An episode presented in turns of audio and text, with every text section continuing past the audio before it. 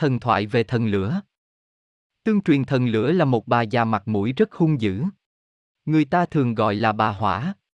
Thần chuyên giữ một thứ lửa rất màu nhiệm có thể đặt nồi không mà nấu ra đủ những thức ăn rất ngon lành. Nhưng thứ lửa ấy không phải là để cho hạ giới dùng. Ngày ấy có một ông lão đi vào trong rừng sâu bỗng bắt gặp một bếp lửa của bà thần lửa lúc đó đang đi đâu vắng. Ông ta mừng quýnh bèn chặt một ống nứa không đặt lên bếp lửa. Chỉ trong một chốc, ống nứa tự nhiên thấy đầy cơm chín lại có cả cá thịt nữa. Ông bèn đổ ra trá ăn một bụng no nê rồi ngủ luôn tại đó. Chẳng dè trong khi ông lão ngủ say thì bà thần lửa bất chợt trở về. Thấy có người lạ khám phá ngọn lửa màu nhiệm của mình, bà thần lửa bèn rút bầu nước mang theo người ra tưới tắt bếp lửa rồi đi mất. Chừng ông lão tỉnh dậy thấy tắt mất bếp biết là thần lửa không muốn cho mình hưởng, nhưng ông cụ cũng cố bươi đóng cho tàn ra xem thì may thay hãy còn một tí than đỏ. Ông lão mừng rỡ vội bỏ vào khố bọc lại mang về nhà nhen nhóm nó lên.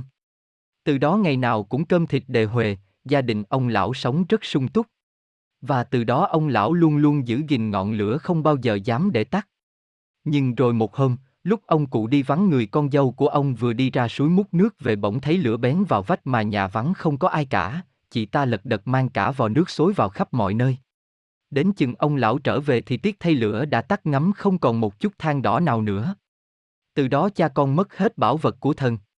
Thần lửa cũng có nhiều lúc hung dữ cho bộ hạ đi tàn phá nhà nhân gian, cây cối.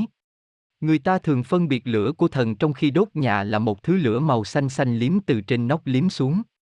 Trong số bộ hạ thần lửa có thằng bợ hung ác quen thói. Nó ở với thần lửa lâu năm, một hôm ăn cắp lửa của thần rồi trốn đi. Nó là kẻ thù của loài người. Hình như về sau nó bị thần bắt được và đẩy xuống địa ngục.